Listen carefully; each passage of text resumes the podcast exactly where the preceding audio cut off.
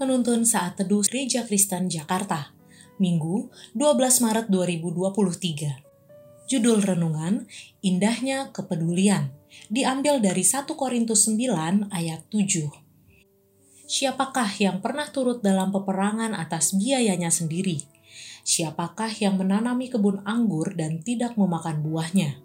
Atau siapakah yang menggembalakan kawanan domba dan yang tidak minum susu domba itu? Doni dan Desi adalah keluarga muda yang tertutup. Bertahun-tahun mereka tinggal di daerahnya. Mereka tidak pernah berkomunikasi atau menyapa tetangganya. Namun suatu kali Doni terjatuh di rumahnya, sehingga Desi istrinya terpaksa meminta bantuan Ricky dan Lucy tetangganya. Mulai saat itu, Ricky dan Lucy sering membantu dan menanyakan kondisinya. Akhirnya, terjalin komunikasi yang baik dan akrab antara kedua pasangan keluarga muda ini. Mereka menjadi kelompok pemerhati yang baik di gereja dan masyarakat. Kisah ini menunjukkan pentingnya keterbukaan dan membangun komunikasi yang baik dan ramah, serta indahnya kepedulian terhadap sesama. Dalam nas renungan hari ini, Paulus memakai ilustrasi dari tiga profesi yang berbeda, yaitu sebagai prajurit, penanam kebun anggur, dan gembala domba. Pertama, sebagai prajurit. Seorang prajurit harus mendapatkan latihan secara kontinu dan persiapan yang matang. Ia merelakan dirinya, membayar harga, dan mengabdikan diri untuk negara dan bangsanya.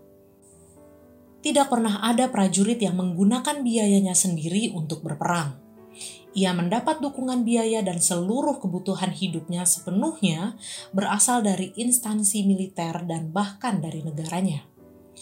Kedua, sebagai penanam kebun anggur. Seorang petani harus rajin dan giat bekerja. Ladang menjadi tempat ia mencari nafkah guna menghidupi dirinya, bahkan keluarganya ia pasti bertanggung jawab mengerjakannya agar menghasilkan buah dan menikmati hasil tepat pada waktunya dengan sukacita. Ketiga, sebagai gembala domba. Seorang gembala domba menghadapi risiko yang besar ketika menggiring dan menggembalakan domba-dombanya.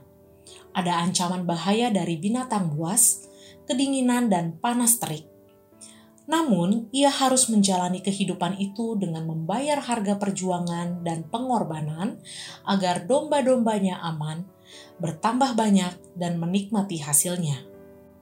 Tiga tipe profesi yang dicontohkan oleh Rasul Paulus ini adalah gambaran tentang bekerja dengan giat dan peduli kepada sekitarnya, kepada keluarga, kondisi masyarakat, negara, dan bangsanya. Akibatnya, mereka pun menikmati hasil, kesejahteraan, dan kemakmuran bersama. Artinya, setiap anak Tuhan bertanggung jawab dalam pekerjaannya dan peduli terhadap sesama dan lingkungan di sekitarnya. Suatu kepedulian yang mewarnai indahnya kehidupan, memberkati keluarga, masyarakat, dan bangsa. Peduli terhadap sesama berarti memberkati sesama. Itu adalah sebuah kesaksian nyata tentang Kristus dari hidup kita. Terpujilah nama Tuhan.